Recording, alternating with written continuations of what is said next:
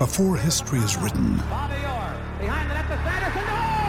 it's played. Before it's frozen in time, it's fought one shift at a time. Before it's etched in silver, it's carved in ice. What happens next will last forever. The Stanley Cup Final on A B C and E S P N Plus begins Saturday.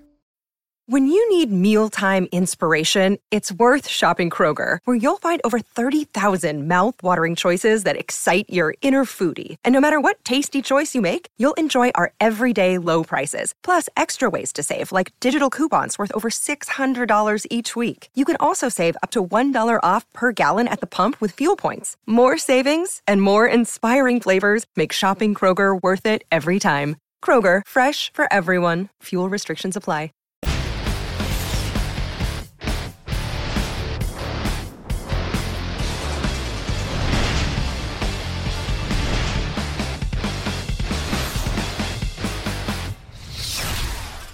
Welcome back, RotoRunners, to the Best Ball Hot Take Show presented by Underdog Fantasy. I'm your host, Dean, uh, joined today by two of the best minds when it comes to playing best ball. How about that? Batting first, leading off, the hardest working man here at RotoRunners. If you like what we do, uh, behind the scenes, he's got the hand, his hands pretty much in everything. Former X F L guru, potential X F L guru in the future, we shall see, thanks to The Rock. What's up, Javino? Oh, you know, Dean, it's it's it's getting there. We're almost there. We're getting the training camp reports coming up on my alerts now. I'm getting, I'm finding out who looks good. Who's got the chemistry, Dean? I'm finding it out right now on my Twitter alerts at this very moment. Can, I'm going to say, spoiler alert, uh, everybody's in the best shape of their life. Is that is that what we're getting at again? Uh, as far as, or not necessarily. It's amazing. It's amazing the rapport that's being built, Dean. There, there's rapport all over the place. Uh, we, we have uh, done a bunch of these shows. What we're doing is we basically focus on four or five teams, depending on. Uh, if you if you don't see your team, go back into the archives. We also we bring in other teams into the conversation as far as this guy versus that guy, but we're focusing mainly today on the Bears, the Saints, Pittsburgh, and Indianapolis. Um, I'm also going to be uh, I'm going to give you some this guy or that guy, this guy or that guy, or even some three guys. You got to kind of rank those. We'll talk about that in the middle of the show. Also, we're going to bring in a Beer Makers fan, Chris Prince. What's up, Beer? How are uh, how are things in your world? I'm good. So yeah, th- these training camp reports definitely uh, got some movement going on under the desk, but. Uh, A J Dillon apparently is Saquon Barkley. So if if you didn't know, now you know. So that that that's that's the breaking news here. Well, there you go. That this is what this is the hot take show, and I guess that will qualify as a hot take, I suppose. We're bringing it, baby. Now, no, I'm totally kidding here. I think A J Dillon is garbage, but uh, by by the size of those quads, everybody's excited about him. I did I see that hear, picture. If I have to hear one more thing about Antonio Gibson, I swear, like it's just. I mean, you would think this – just get him in the hall the way people are talking about what's going on in Washington. Christian Beard, McCaffrey part two, baby. Beard, do you like uh, the quads of Dylan or Eckler's just like shirtless pictures? Because they, those have been impressive as well. All the above. You know, give, give me all the quads, the shirtless pics, the, the D K Metcalf looking like RoboCop last season. I mean, I, I'm here for all of it, Dean. We said this is the Best Ball Hot Take Show presented by Underdog Fantasy. What is Underdog Fantasy? They specialize in best ball, set it and forget it format, the best part of football. I mean, you could say it's fab and stuff like that and weekly changes. That's not for me. That's for the birds. I will dabble in it with my friends, but whatever. But, but, but you know, time is a commodity. And, uh, you know, I got bronchitis. I have no time for that. I don't have time to make these weekly changes. I want to set it and forget it, Rob Appeal style. Uh, go to on underdog fantasy dot com. Now you can have uh, leagues, depending on your buy-in, whatever you're comfortable with, between three dollars and one hundred dollars, including the Best Ball Mania Tournament, twenty-five smackers. You can turn twenty-five dollars into two hundred K if you think that. Uh, one million dollars is a total prize pool. If you don't want to buy them for twenty-five dollars, one-fifth of that, buy them for five dollars. There's a one hundred thousand dollars prize pool, and there's twenty thousand dollars at the top. underdog fantasy dot com. Uh, you can get it on the computer, on the laptop. That's where I do it. I'm not really an app guy, but they do have apps. If you want to, you, you can play, you can draft on the go. While you're waiting in line, who knows what you're up to? You can do some drafting. I'm sure you guys have drafted in some weird spots. Uh, get it there as far as iOS and Android, underdog fantasy dot com. All right, first team on the docket, the Bears. Uh, Jamino, open up the Bears for us. Are we enthused about Chicago? Is Jamina with us? I, I guess that's a no. Uh, s- s- silence speaks, vo- silence speaks volumes here. Sorry, there, Dean. You cut you cut out on me for a second there. Look, let's start off with the Bears and talk about the quarterback situation, because I think that that's a big thing hanging over the head of this team right now, is who is going to play starting quarterback for the team. Right now, there's not being a lot positive said about Mitchell Trubisky. We've seen over the last couple of years him struggle to gain command of the room, to really gain the love and adoration of the coaching staff, the fans, and basically anyone who's watching these games. They, you know, you watch Patrick Mahomes and the guys that got drafted after him in the draft, and and people are just love to shoot these comparisons out, and rightfully so. I just don't think that they believe that Trubisky is going to be the guy there for the future. One of the reasons why they brought someone like Nick Foles in, to make sure that they had another option for the season. I do believe that it will be Foles that will end up uh, getting the reins, knows the playbook over there, and quite frankly has proven that he can lead the team to the promised land uh, by winning the Super Bowl with the Philadelphia Eagles. Albeit anytime he seems to leave Philadelphia, he stinks, but maybe this will be the exception to the rule. Maybe we'll see Nick Foles actually produce in some place that is not green and in the city of brotherly love. So I'm looking at Foles as the potential starter here, and I would expect that if you're trying to take a stab in best balls and who will be the starter, it would be Foles at this present time. Beer, you have a thought on that? I mean, I, I, ideally, you probably want neither, but I guess as a last a last pick flyer, you're sort of picking one. You, you know, you have no quarterbacks left. Uh, Foles or Trubisky, and depending on who it is, how does that affect the rest of the team? It's Foles, but I don't really want either of them, because I could see a scenario where Foles doesn't play well, they go back to Trubisky, uh, vice versa. Maybe Trubisky surprises us and he's the starter. So if you draft the wrong guy, you're held holding the bucket there, and you don't have that quarterback quarterback spot filled. So I don't think either give you a, a massive upside where I feel like I'm I'm missing out if I don't take Nick Foles. I'm not leaving a draft saying, "Damn, I didn't get Nick Foles." Uh, you, you're never going to hear me or probably anybody but Nick Foles' mom say that. So I, I just don't don't see the need to go here. If you're building a stack, sure, you know, the target distribution going to be very, very limited here in this offense, so it's appealing in that sense. But other than that, I really don't care about either of these guys. Does that affect uh, Allen Robinson to any degree for you, or it's basically like neither one's particularly great? I love him regardless. Uh, I don't think it really matters. Foles is probably the upgrade just because he's going to be more accurate and, and the better pocket passer. So in that sense, he gets a he gets a uh, an upgrade with Foles in there. But uh, he's done well without Foles. He's done well his entire career without a quarterback. So if he does get, you know, serviceable level quarterback play, which we think Foles can offer, I think the sky's the limit for Allen Robinson. I'm I'm higher on him than maybe anybody this season. Wow. Uh, so I'm seeing uh, what I'm looking at as far as A D P, like early fourth. Is that about right for you? I, I'll I'll take him well before that. I have him inside my top ten receivers. So, you know, when, once you hammer away at those first couple rounds of running backs, I think round three is a, a perfectly suitable spot for Allen Robinson. If he happens to fall to round four, that, that's like a, a gift just waiting that, that you need to, to gobble up, and the people you're drafting with uh, clearly don't know what they're doing. Yeah, Jamino, I'm seeing around, uh, what, thirty-three overall, give or take. Is that about right for you, or are you with Beer as well, and you want to pounce on him earlier than that? I mean, I'll definitely take him on the two three turn. If I'm taking a wide receiver there at the beginning of round number three, I'm certainly willing to do so. He's one of my favorites as well, and I think it has to do with the shape of that outcome curve. You know that there's probably not going to be a lot of seasons that you'll draft from Robinson in which he just completely plummets and fails. I mean, he's going to get the majority of workload in this offense. And at the same time, you could see a potential ceiling here where he could be one of the, you know, four or five best receivers in fantasy football. So I'm interested in Allen Robinson uh, early on in, in these drafts. And I'm trying to take him because I do think the ownership will be a little bit lower. You know, I mean, I guess maybe a little bit different roster construction. If you, construction, if you take him a little bit before other people, you're not going to make, that's not going to make a big difference. I don't know why I, I mentioned that. I think it's more about the floor ceiling combination for me where I like Robinson. Let me ask you this uh, strategy question, Beer. Uh, I, people love the stack, and there's a hundred reasons why you're supposed to stack when, when making best ball tour, you know, best ball lineups. Is is it possible that he's falling a little bit, Robinson, because people are afraid, like, who do I pair him with? Who do I stack him with? I don't want to be stuck with the quarterback. And sure, you can have him on a card, but is that possibly a reason why people are, are staying away? Or I'm just throwing it out there. I just think he's undervalued. I, I think looking at this team all in all, it's unsexy. The quarterback position is in flux. Or it, it doesn't stand out as some of the other receivers in that range who, who have maybe a bigger name, a higher profile. They're younger. They, you know, there's a lot of reasons that he kind of goes overlooked, but he's always perpetually underrated each and every season. This year's no different. Uh, coming off the massive year, a ton of targets.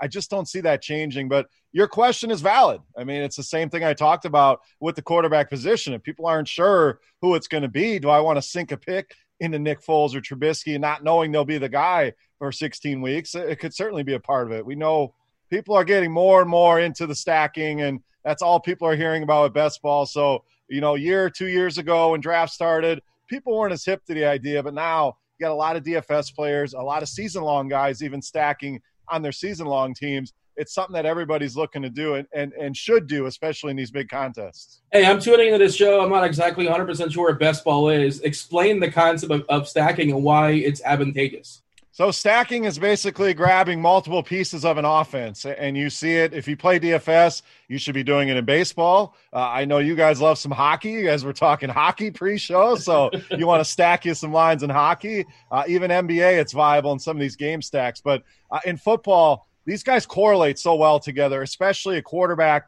and his pass catchers. I mean, think about it. Guy throws a touchdown pass, Foles, to Allen Robinson, boom, I'm getting double the points there on both of those guys. So Uh, it's something that you definitely want to take advantage of. Uh, I like to do it more with better offenses than, than the Bears, but uh, sometimes you can stack these teams a lot cheaper, and it doesn't just always have to be quarterback, receiver. It can be tight end. It could be a running back like Tariq Cohen, who I think would fit uh, in any kind of Bears stack as well in a P P R format. But just grabbing two, three, sometimes four pieces if the offense uh, is good enough, and really hoping to stack up some big twenty-five, thirty, thirty-five-point games from these teams, especially towards the end of the season. All right, I'm going to throw some wide receivers your, your guys' way. Uh, stop me when you will take that person over Robinson. Uh, Thielen, Beckham, D J Moore, Juju Smith-Schuster. I'll take Juju over him. Jimeno? Nope, I got Robinson ahead of him. Fight! This is where we fight, guys. Well, come on, dude. You, you're talking. You're, if you're really fighting about like Robinson, Godwin, Smith-Schuster, you know, Beckham. I mean, those guys are all going to be like, like, pick your poison. If you're making a lot of teams, you get a you get a little piece of some of them. I happen to have probably going to be, you know, the most Robinson of those guys, but I do think, you know, like the difference in the grand scheme isn't going to be that big. So having a big fight about it is is a waste of time. Fair enough, uh, but it's fun to watch. He, he squashed your fight. Day. I mean, I, I'm with him. I mean, there, there, there's kind of a giant group of, of receivers. To me, after the big three, and I'm going to include Julio Jones. I have him number three with Adams and Thomas.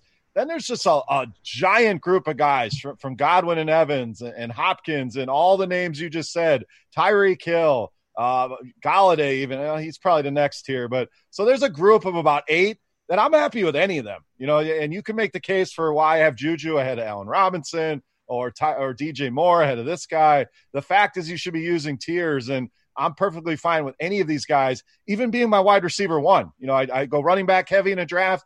I land in this range. I am perfectly happy with any of these guys leading my receiving corps. Let's just finish this game with you, Beer, because I know I heard what you just said, but you're talking about tiers, which obviously makes a lot of sense. Uh, but you said you're higher on Robinson than pretty much anybody you know. Uh, just want to keep going. Mike Evans? Robinson. Cooper? Robinson by far. Golladay? Robinson. Godwin? Uh, Godwin, but it, it's closer than, than most. I'm I'm kind of getting nervous on Godwin a little bit, so sliding him down. And uh, Robinson, I really haven't moved much. All right, let's talk about the running backs. Uh, Jimeno, sort through it. Montgomery, Cohen. Cohen more the P P R guy. Are they going about the right spot, the too high, too low? Are they some of these people you're seeking out or what? Well, don't forget Cordell Pat- Patterson, because they're going to line him up uh, as a running back this year as well, probably. So, you know, you've got, uh, you know, look, you're going to see mostly uh, Montgomery in there on early downs. Uh, the concern with a guy like Montgomery is like how exactly how much passing game work is he going to be able to get when you have dedicated, you know, uh, specialist backs that are working alongside of him. He's definitely a good runner. Uh, he's pr- got the potential to be a, you know, yards after contact guy, guy who doesn't go down easily, a guy who could probably get in the box if he gets enough opportunity down in that area of the field. But I just think that he's a, he's a relatively unsexy option for these best ball formats in the sense that you're, you're probably never going to see outcomes where he's, you know, one of the top five backs. I, I just feel like without the receiving uh, upside, especially in full point P P R formats. You know, Underdog Fantasy half point P P R is a little bit more viable there.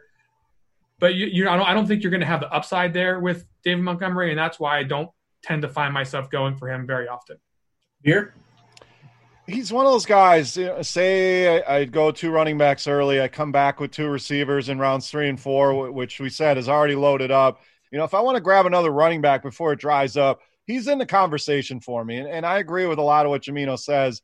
Uh, uh, Tariq Cohen is a fantastic pass catcher out of the backfield, but he did catch twenty-five balls last season. We're expecting this offense to be somewhat better. Almost ran for one thousand yards, and a lot of people like he was garbage. Yeah, he wasn't sexy, but if a guy in a rookie season is getting me one thousand yards, six touchdowns, uh, caught one as well, that's intriguing to me as, as an R B three. If he's my R B two, I don't feel great about it. But an R B three, I think there's decent depth there. So you definitely question the upside. So in a, in a huge tournament, maybe I'm not as excited, but in a standard twelve team, you're drafting with your buddies, I think he's a perfectly fine R, uh, running back three.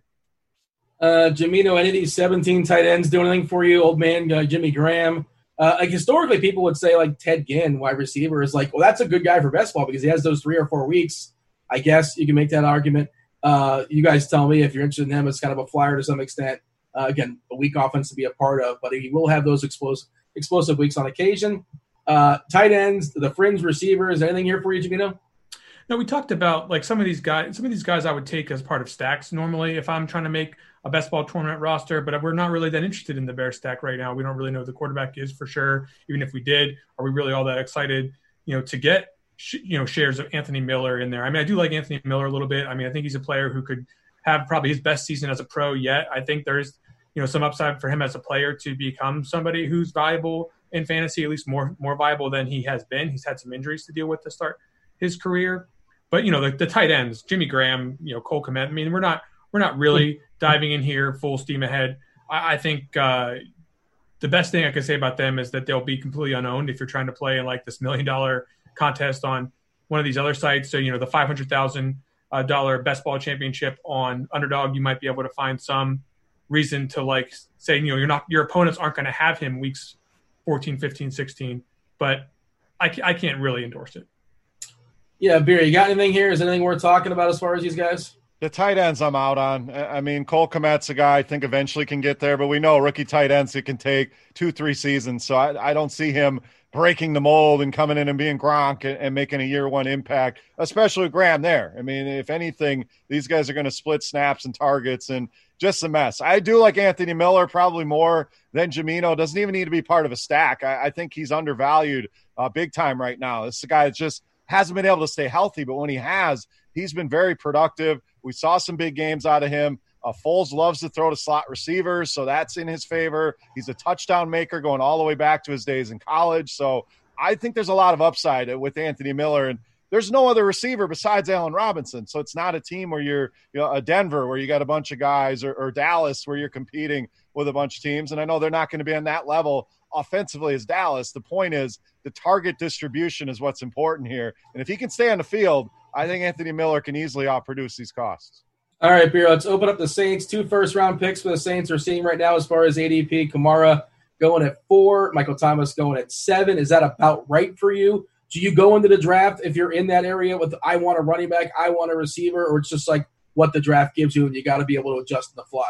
Yeah, I have Kamara at five. I moved Dalvin Cook ahead of him, so that, that's again, you know, you're, I don't think you're going to get a huge argument out of many people. Uh, four, five, six, you know, it just depends on how you feel about his rushing share. We know he's going to be involved in the passing game. How involved is he going to be on the ground? I think is important. Can those touchdowns come back? We saw a big dip in his touchdowns. As far as Michael Thomas, I love Michael Thomas. I just have a hard time drafting a receiver in the first round in a lot of my builds, and right away, you're against the eight ball trying to stack the Saints because you're not going to get both of these guys. So you, you have to make that decision really early on in draft. You almost have to go into the draft saying, I'm going to stack the Saints and then decide which piece is it going to be. And if it's a mid-round pick, you're probably better off going with Thomas there. But most of my drafts, Dean, I'm looking for running backs early. It makes it very hard to pull the trigger on Michael Thomas, especially with the depth of the receiver position in that round three, four range. Uh, you're just really behind the eight ball if you go wide receiver early and then try to make up for it at running back. You know, this is the hot take show. I'm guessing, though, what kind of hot takes are you going to have? Like, Kamara is about right, four or five. Thomas is about right at seven or eight. Do you also, uh, you know, thoughts on that? If you feel free to expand on it, but I think that's probably what it should be. You know, that's just that's your spot. That's who's left. That's who you got to take. Uh, and as far as like, I want to pick a running back or a receiver in the first round, and that's that. Is that something that you go into with that plan, and like you just don't want to hedge, or how does that work? Look, I want to say, I'm going to preface this by I know how this is going to sound, but I think Michael Thomas is a terrible fantasy pick in this particular season because of the way that roster construction works. I don't think he's going to be terrible as a as a producer. I think he's going to be fantastic again. But when when you look at the kind of running back situations that are out there with more and more, you know, ambiguous slash split duty situations that are on the marketplace right now, you find yourself building rosters where you're going to you be hit and miss week to week with your round four, five, six, seven running backs. It, it feels like a like a you know sort of a vacuum of great options. You know, if you unless you think Ronald Jones is going to like just completely surpass all expectations by a lot this season, unless you're really feeling like, you know, for whatever reason, Devin Singletary is going to suddenly get the majority of the role. These are the kind of guys that we're looking at in those mid rounds, and the kind of guys you're probably going to be looking at if you take a guy like Michael Thomas in the first round. And I just prefer to have, you know, some of those fantastic wide receiver options that we're seeing in that exact range, same range, firing at my best ball lineups throughout the weeks. So I'm, yeah, I think it's a pretty hot take to say that I probably won't have much Michael Thomas at all. And I'm, you know, it's not because I don't think he's a good player, just because I think the roster construction uh, kind of becomes difficult if you go wide receiver there. You like the depth at receiver when you like the depth at running back, and that's that. Yeah, that's a lot shorter way to say it. Dean, that's a simplifying like to, way of saying it. I like yeah. to say a lot of words. Let's see how much you hate Michael Thomas. And again, I understand exactly what you're saying. How much you think he's amazing, but opportunity cost, yada, yada, yada. Would you rather – you can only pick one of these two guys, Joe Mixon or Michael Thomas? I've taken Joe Mixon just about every time so far. Yes, sir. Okay. Uh, Kenyon Drake? I will usually take Drake. Beer? Same. And okay. I like I, yeah. and and it you're, you're I would love to say I hate Michael Thomas, but I agree with Jamino. It's it's more of a, a build type scenario, and you know we've talked about the, the Terry McLaurins, the D J Charks, the D K Metcalfs, the Calvin Ridleys, and that's that that group of receivers. That's that second wave of receivers that you're going to miss out on when you go Thomas. Then you're struggling at, at running back, and then you end up with David Montgomery as your R B one or two. And I, I just don't see that as being a very productive or or or a build that's going to make you a lot of money in some of these tournaments. So uh, I have Thomas ranked higher, but I would gladly go Drake over Thomas there. I, I, I'm with Jamino. I just don't see taking Michael Thomas in the first round being the optimal build unless you are dead set on either a stack or I'm just going to go zero R B, load up on receiver early to be different, and take my shot at five, six, seven running backs later in the draft. Outside of those scenarios, I don't think it makes any sense to go Michael Thomas. Do you find yourself grabbing Brees? Looks like he's about the uh, what I'm seeing, uh, one eighteen overall as far as the A D P. Is that about right for you? Yeah, it sounds about right. I have him at Q B ten, you know, kind of in that Aaron Rodgers, Matthew Stafford, Matt Ryan kind of group. So I tend to look for guys with, with a little more upside with their legs. So, I mean, yeah. like a Carson Wentz to me, a much better option than Breeze, or I'll wait uh, and kind of grab guys a little bit later. So Breeze is another guy. If he falls far enough, I'm interested, but he's not a target, not a guy I'm circling uh, on my cheat sheets. Yeah, I know you guys liked on a previous show, Roethlisberger, you can get him a couple rounds later, I would imagine, right? Is that something you'd oh, yeah. uh, prefer? Absolutely, yeah, yeah for sure. Your, your yeah, thoughts, Camino? I have Drew Brees on my avoid list for the season. I, I have him way down there, Q B sixteen.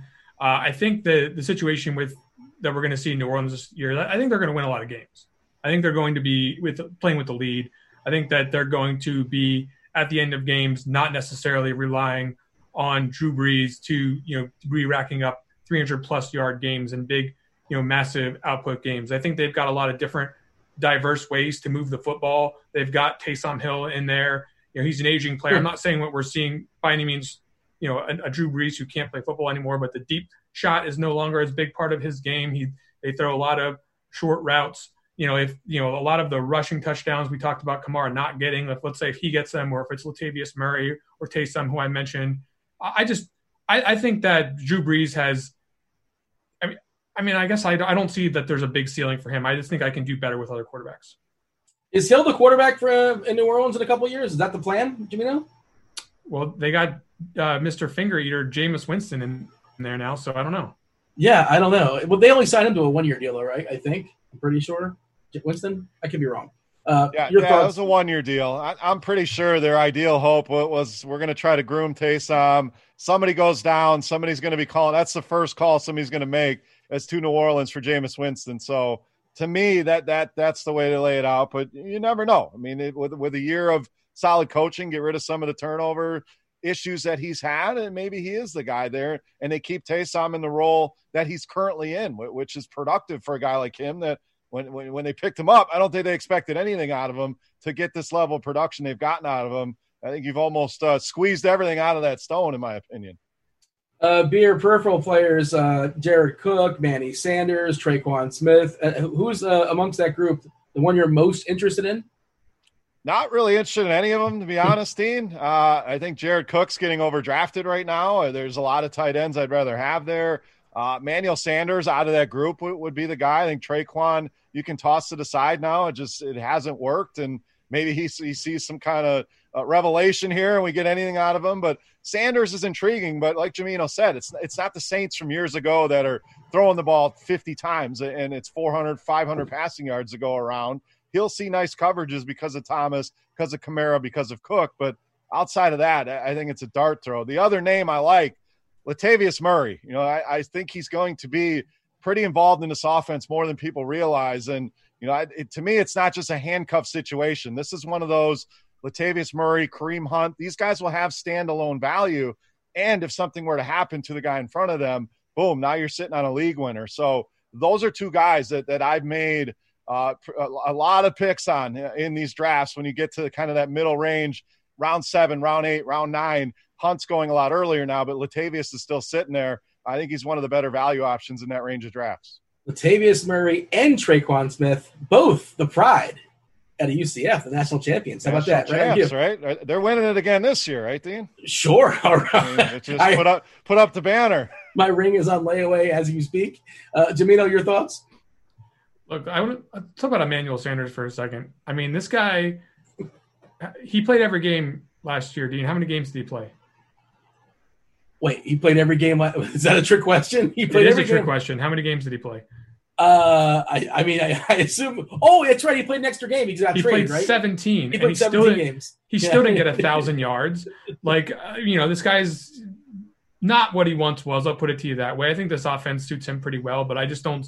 I don't see this being like a game-changing wide receiver pick for you in those mid rounds. Could be wrong. You know, this could be the ex- exact kind of situation where Brees just you know finds a liking to him and he becomes a guy who.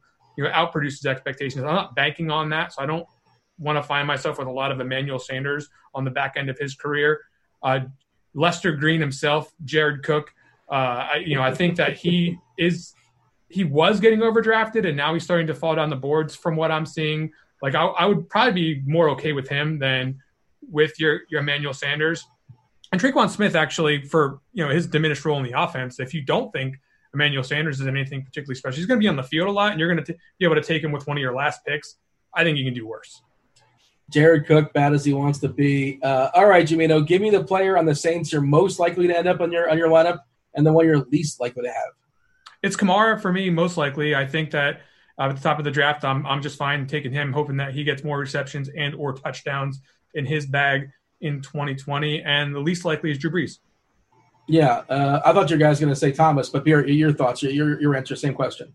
Uh, most likely, he already covered Kamara. I'll say Latavius Murray. I, I really like the value on him later in drafts. Least likely uh, is definitely Michael Thomas. Uh, love the player. I don't think he can replicate last season, and it just doesn't fit uh, the builds that I've been going with so far this preseason. All right, two teams down, two teams to go, Pittsburgh and Indianapolis on layaway. Little intermission here. I got to this guy or that guy questions. Uh, Beer, we'll start with you. C E H versus Miles Sanders, and uh, we are recording this. I just saw a note that apparently one of the beats said he's week to week for whatever that's worth. I don't know. Just uh, I t- keep that in mind. Maybe he's not in the best shape of his life. I don't know. So I have Clyde Edwards-Helaire here, uh, regardless of the injury. I have him uh, R B eight right now, Miles Sanders R B ten. So even without the injury concern, I'll go Clyde Edwards-Helaire. Uh, you have to keep an eye on this Miles Sanders situation, though. Week to week, we're, we're weeks away from the season. So, yeah. you know, day to day would be like, okay, I can brush it off. Week to week is somewhat concerning with the lack of reps these guys have already had. And he, he's not new to this offense. Not like he's a rookie coming in and needs an entire training camp, but still something that, that I'm going to monitor. And I don't see a huge movement down my rankings for Miles Sanders, but uh, if things get iffy, certainly a move that I'm willing to make. But we know the upside is there. You know, he's going to be the guy in this backfield. They're not going to split carries with him and, and Boston Scott, and Corey Clement suddenly looks good in training camp, and he's going to be the guy. So we can get rid of those concerns. Miles Sanders will be as close to a workhorse as you can get in the second group of running backs. But the possibilities for Clyde Edwards-Helaire with no Damian Williams, DeAndre Washington is your competition, who is intriguing later in drafts, no doubt. But Darwin Thompson, Darrell Williams, I mean, th- this is a running back room pretty void of talent, and they spent a high pick on this guy. Patrick Mahomes wants this guy. Andy Reid knows how to use guys like this. He will be heavily featured in the best offense in the league. So, to me, it's Clyde Edwards-Helaire. It's close, but uh, give me Clyde, no doubt. Beer, every domino falls both these guys' ways. Uh, give me the upside. Like, C E H can be a top what, and then Sanders can be a top what as far as running backs. I mean, if they utilize Clyde in this Kansas City offense the way they should, he, he's right up there with, with, with McCaffrey, Barkley, guys like that. I, I that's to me, the ceiling is that high. Maybe not McCaffrey level, but certainly in the next group of Barkley, Zeke, guys like that. And I think Sanders has a similar upside. You know, the offense won't be as good as, as Kansas City, but I think Philly can be a very productive offense, which would put him as a borderline top five running back. So the ceilings are massive for both of these guys. They're both going to be heavily involved uh, in the passing game on good offenses. Sky's the limit for both of them. If this injury is nothing serious, of course. Domino, agree or disagree? Better strength of schedule based on Vegas win totals, better quarterback. One of these guys is going to throw fifty touchdowns this year. One of them is not. One of these guys is going to throw for five thousand yards. One of them is only going to throw for forty-five hundred. Give me Clyde Edwards-Helaire here. I think that the uh, workload's in favor of Sanders, but the overall, you know, median of great performances probably belongs to C E H. All right, Jimeno, I know we always talk about it. You guys always talk about weight on quarterback a lot of times. Of course, there's plenty of upside. You guys mentioned having quarterbacks at legs. There's two of them. Uh, L-Jax and Mahomes. Jimeno, who give a preference amongst the two? Yeah, it's Mahomes. I just said I think I think the guy's going to throw for like five thousand yards and fifty times. I mean, probably I mean fifty's aggressive, but you know, there's there's definitely going to be a big big season coming for Patrick here. I don't think last year was anything close to what he's capable of. I mean, I guess it was close, but I mean, you know, we saw what he can really do. Like, I think that he's just one of these Marino, Peyton Manning, you know, massive massive numbers every single season type of guys, and I think that's what we're going to see again this year. Beer?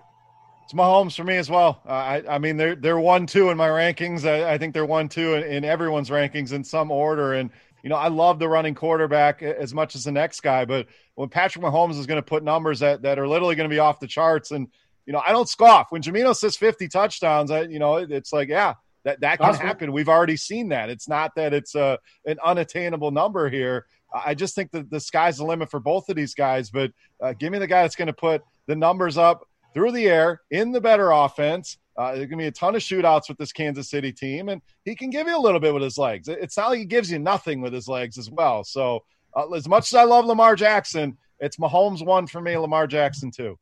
It's interesting, the A D P stuff I have, it's really, really close. But when I'm looking at Mahomes at twenty-seven and Jackson at twenty-four, but it's interesting you guys both uh, – and also, are you guys actually drafting them? Because, again, draft strategy is a thing. Are, are you finding yourself uh, getting either one of these quarterbacks in your team? Beer, you first. Uh, it, I don't mind if they fall far enough. I'm not a second-round quarterback guy, but, you know, if they're there at the two three turn, the third round even, and I can say to myself, okay, you know, maybe I started with a Kelsey or a Tyreek Hill. Then it's starting to go off in my head that Mahomes is still there. Let me build this stack. And, and it's mostly stack focused with Mahomes. Lamar, I worry less about it because there's not a lot of guys, you know, Hollywood Brown, Mark Andrews, that you can really stack him with uh, outside of some of the running backs. So uh, I, I'm generally not a quarterback early guy, but if they fall far enough, I nail that position. I don't have to worry about it now till the very end of my draft. So I don't rule it out, but they really have to fall. And, and to me, it's usually mid to late third, and sometimes they will fall that far. A lot of drafts, they go early, but if the value's there, don't be afraid to scoop it up, adjust your plan on the fly, and then just, just hammer home at running back and receiver moving forward, or get some of those stacking partners to go along with them. Uh, Jamino, earlier today, a buddy of mine called me up and he said, hey, I got a keeper league. Uh, help me out.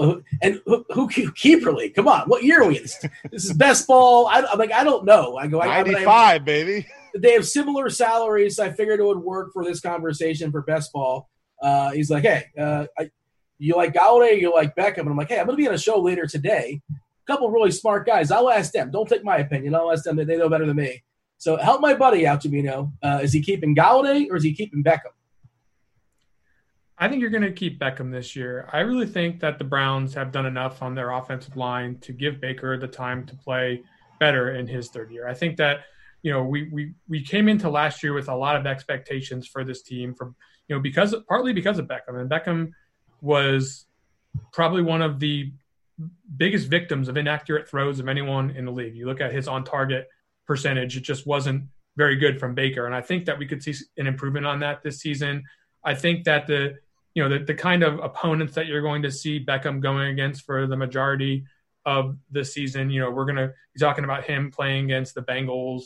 You know, he's, you know, they're going to, there's going to be some soft games that, that are going to be coming into play here for Beckham, where I think we could see some really big weeks. So especially for best ball, uh, it's Beckham for me. And it's, it's not that I don't like Golladay, because I do like the Lions and I do like, Uh, what that offense can do. I just think that as an individual upside player, I, I think Beckham's probably got the slight edge on Golladay just for this season. Beer?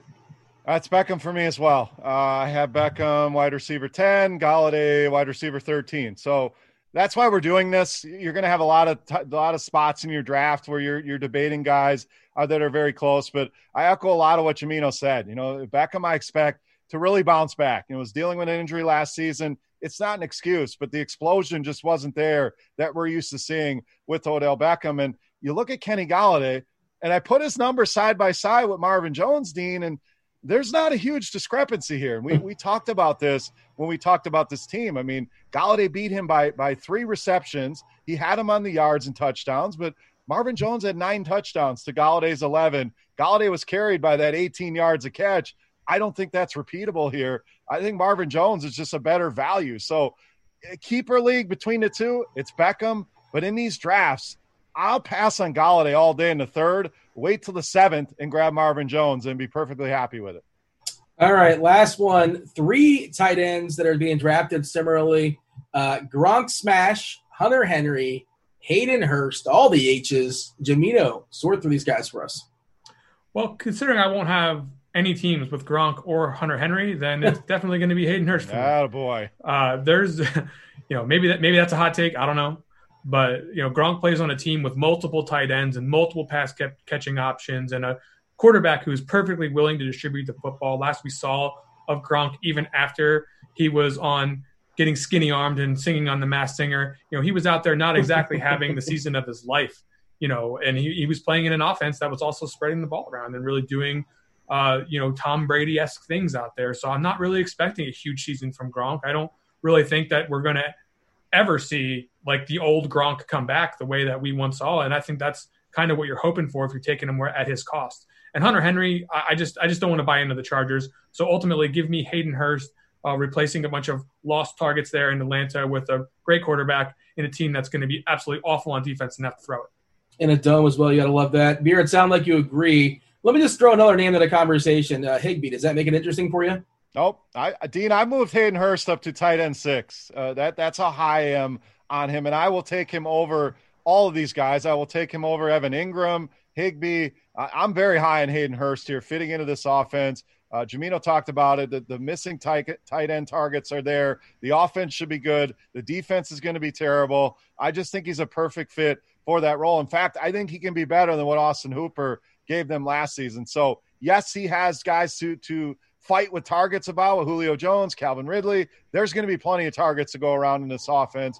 Gronk, you're really counting on tight ends or touchdowns with with, with this tight end spot there. And tight ends, sometimes that, that's what you're banking on when you get later on. I don't really want to count on those. I like Gronk.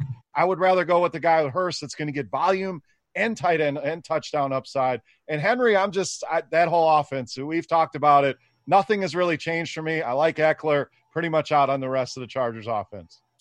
All right, uh, let's talk about the Pittsburgh Steelers. Uh, in a vacuum, and I understand lineup construction and all that beer, but who would you prefer? James Conner, Juju Smith-Schuster, they're both being picked. Looks like we're seeing around twenty-seven to thirty A D P as far as those two. I'm really warming up to James Conner. You know, it, it took me a while to get there. I, I've been on high on Juju th- this entire summer, and that, that really hasn't changed. Uh, Conner's the guy that uh, it took a while, but I continue to move him up my ranking. So I will say Juju there, but uh, the upside for Conner is huge. And we know health is a concern, but we can say that with almost every guy in the league. So at some point, you got to take some risks, and Conner's a guy that I'm willing to take that risk on. In fact, this is an offense I, I want to be very heavy on uh, in these drafts. It's pretty easy to stack them. Even if you miss out on one of Juju or Conner, you can still grab Ben late. I know Deontay Johnson is continuing to climb up the rankings, but I still think there's value on him, a guy that was fantastic in his rookie season with terrible quarterback play. I mean, Dean, you were throwing the ball last season. This guy still put up numbers and and charts out well against man, against zone. I mean, he, he played very well last season. So I like him. James Washington, another deep threat you can tack on. Uh, there's Ebron that you can throw on at the end as a tight end addition to your stack. So just a ton of different ways that you can go with this team. So very, very bullish here on, on the Pittsburgh Steelers. I think this offense going to be a lot better than people realize. I know that defense is really good, but uh, Conner could be a guy that you grab in the second, third round, and you're getting first round value from him. If he can stay on the field, he has that level of upside. We've already seen it. Uh, I, I love this offense this season.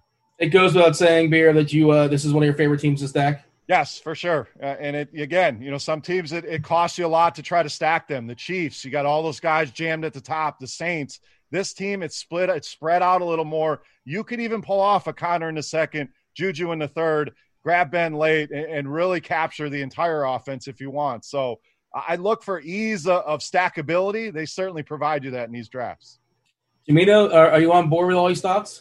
Oh, yeah, definitely. Uh, you know, Heath Miller once upon a time was a viable fantasy tight end every now and then, you know, in Ben's offense. And now you give him a weapon like Ebron. Uh, you, we've seen the training camp reports. We've seen the velocity is back for Ben. So if, if, this, if this guy can still sling it uh, like he's like we've known him to in the past, a guy like Ebron could do a lot of damage for them in the passing game. Uh, we know that they're going to be good on defense, which I – You know, again, I don't know if that means we're, that's good for Conner because we'll see a lot of, uh, you know, a, a lot of running it down people's throat late in games, or if it's, you know, just in general good for the offense as a whole because they'll have the, a lot of time of possession. But whatever the case may be, I do expect that this team will be, uh, like Beer said, better than people think. And I do like the offense pretty much the in, in its entirety. And Ben Roethlisberger has a lot to do with it. I just have a lot of faith in him, even even though he's had some pretty terrible injuries over his career. He always seems to bounce back. Sounds like both of you guys are on board with Ebron as a late-round flyer. I just want to throw some tight ends your way. Stop me again. Stop me when you, you'll take that person over Ebron.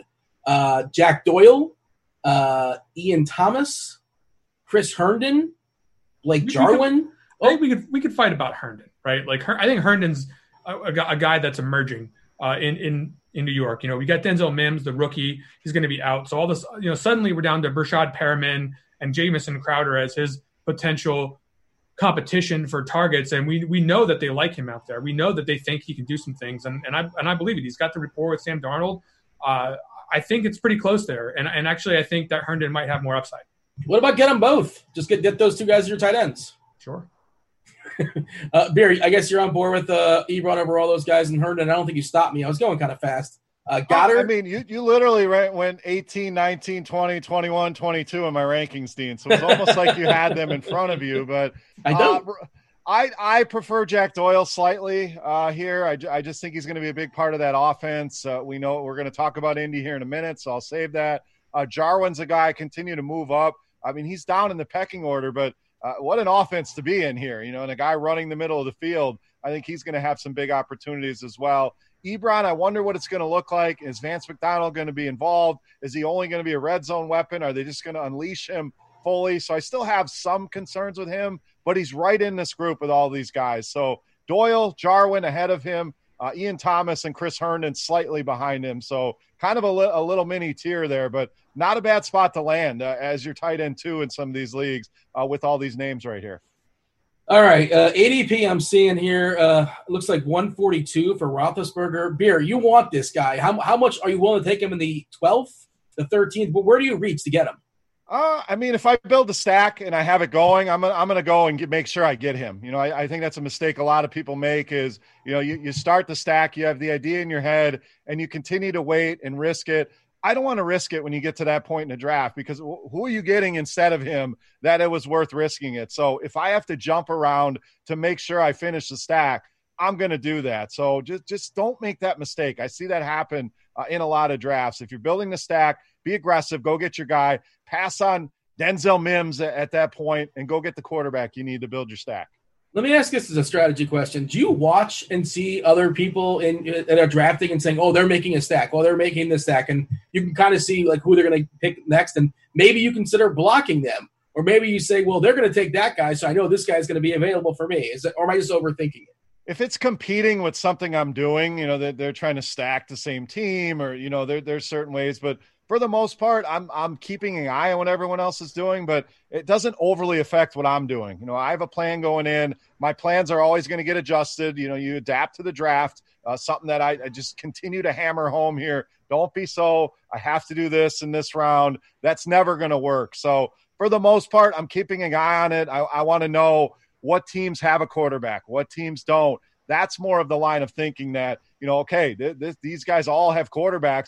Maybe it's not, I don't have to rush into it, or these teams have two, three quarterbacks. So looking at it, yes, not worried about this guy stacking this, and I'm I'm going to steal this guy away from him. Uh, I, that not much of that going on in my head when I'm drafting. Uh, same question, Jimeno, as far as uh, w- at what point do you grab Ben? You want Ben, uh, you know, you could take him earlier than A D P, but you ha- you, just to make sure you have him. And then just finish up the team. I, I give a thought on Deontay Johnson. I feel like we didn't touch on him.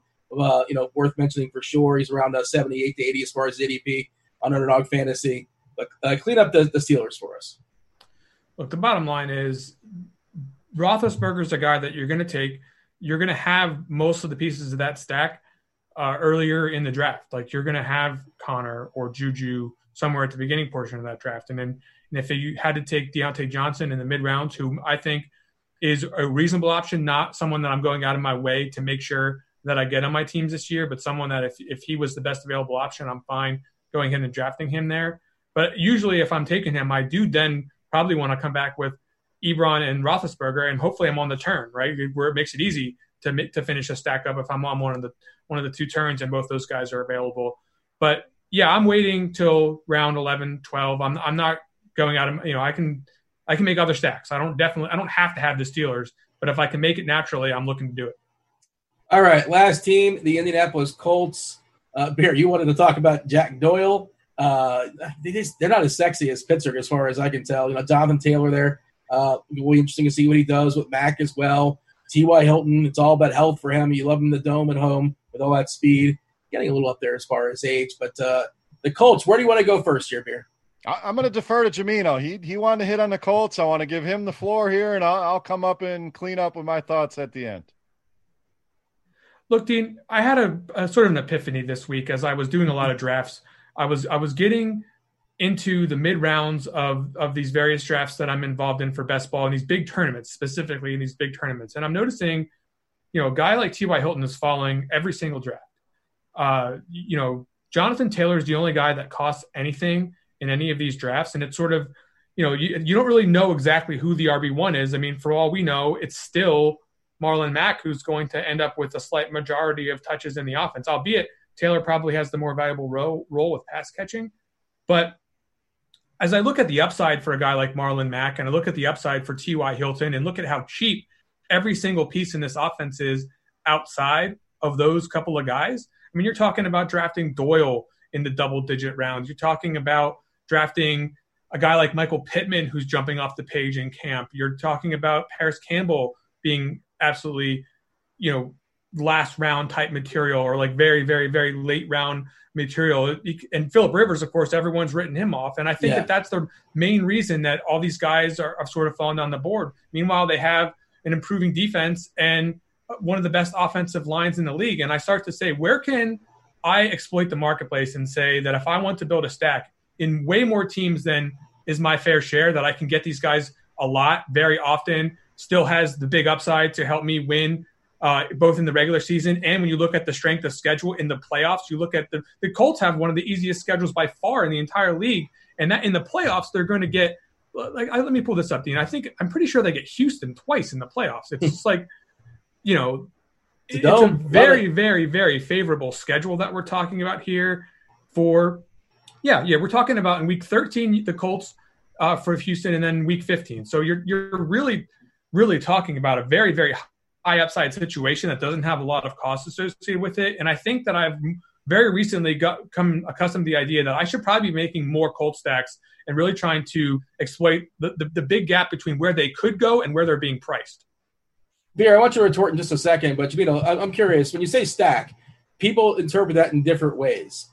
Uh, define a stack. Is it like a quarterback receiver? Is that a stack? You need two pieces as far as a qu- two receivers, a running back receiver, and a quarterback. What would you call a stack?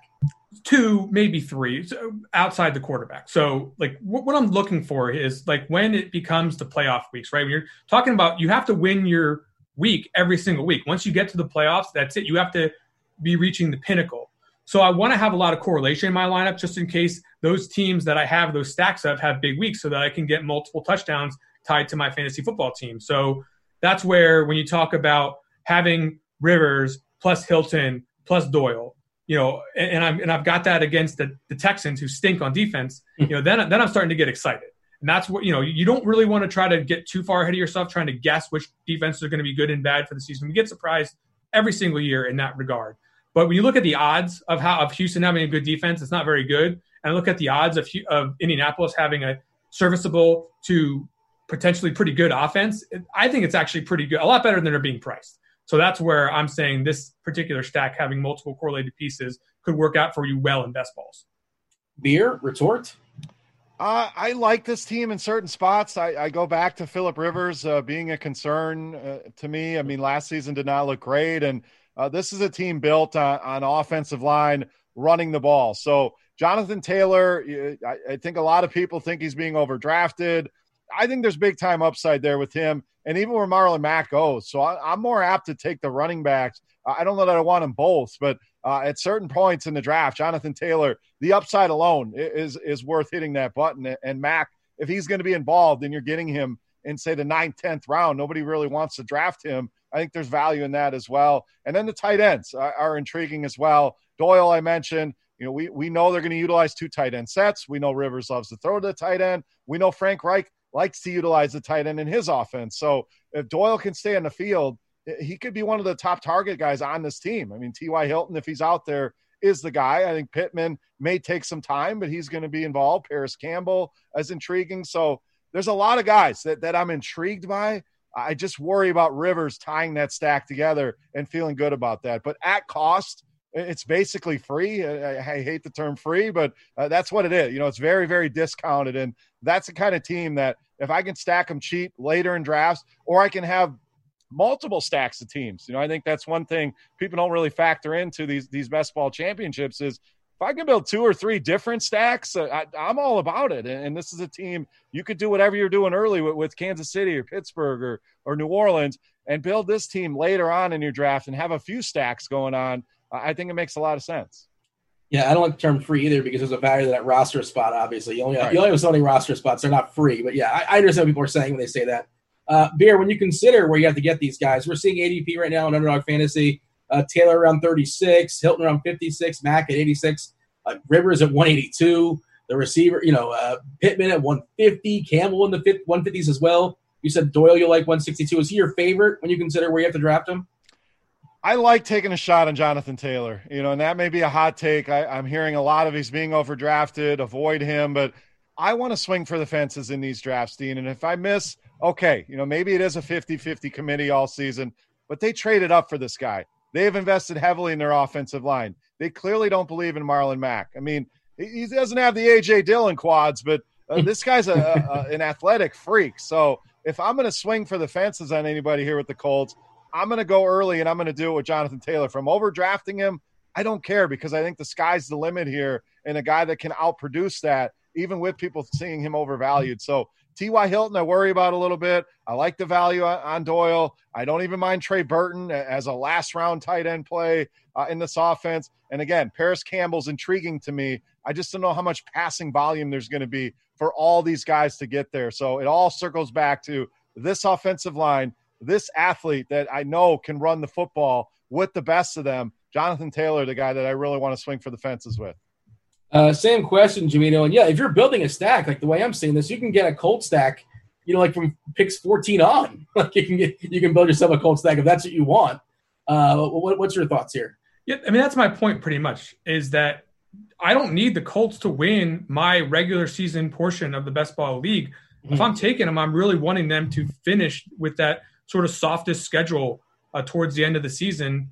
That that's really where I'm looking for them to come through for me. And, and it's not coming at cost. So I can make the rest of my roster strong with more expensive picks uh, and guys, you know, even, even like T Y. Hilton, who's not being, you know, he's not being drafted where he once was. And I think that you have still have a lot of upside there with him, especially if Rivers isn't as washed as guys are, are making him out to be. You know, I know Beer's not too high on him. I, I don't blame him one bit for not having the confidence that we once had in Philip Rivers, but I just see that there are, you know, there are lights at the end of the tunnel for him to have big enough games in those weeks where he could pay off, you know, paying that very, very, very cheap late round tag.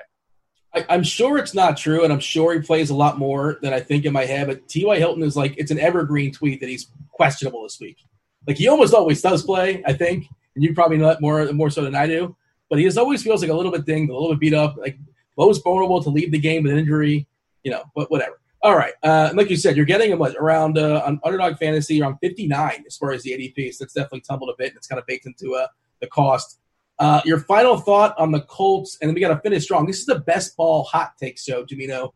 Uh, give me a hot take on anything we've talked about. As far as, you know, it, we, we talked about drafting guys like Michael Thomas. As, as you know, they're, they're, they had huge stats last season. They were really guys that are really gained the adoration of the public because of how often they were winning their daily fantasy contests with him. But this is not daily fantasy. We're talking about, you know, constructing a roster for the balance of the season. And I think the hot take of hot takes this year is that Michael Thomas rosters have no chance to win these best ball tournaments, and that you will not see those particular teams winning the last round of the, of the big tournaments. You won't see Michael Thomas in those rosters. Yeah, and it's not his fault. Like, it's not his fault. No, he's gonna have a big year. Yeah, like, just to be clear, it's like you know, yeah, it's it's a weird way of saying. I, I know exactly what you're saying, but people might misinterpret that. Uh, if you like what you're hearing, if you're interested in best ball, uh, check out Underdog Fantasy. You can get involved for as little as three dollars. There's tournaments up to a hundred dollars as well as far as buy-in. Again, we've talked about earlier in the show the signature Best Ball Mania tournament. Twenty-five million, twenty-five million. That'd be a lot. Twenty-five dollars, one million dollars as far as total prize pool. Two hundred K up top. Uh, if you only want to buy in for five dollars, there's another tournament for you. five dollars to buy in, get yourself twenty K at top uh, as far as a one hundred K total prize pool. Check it out, underdog fantasy dot com. The app is also available in iOS and Android. Beer, see his hot take and raise him. Dean, I'm going to rapid fire a bunch of hot takes here. So you, you ready for all this? Fire away. Hayden Hurst, top five tight end. Anthony Miller, top twenty wide receiver. Jonathan Taylor, top ten running back at the end of the year, and the Pittsburgh Steelers stack will win somebody a whole hell of a lot of money this season, Dean. Those are the hot takes for me.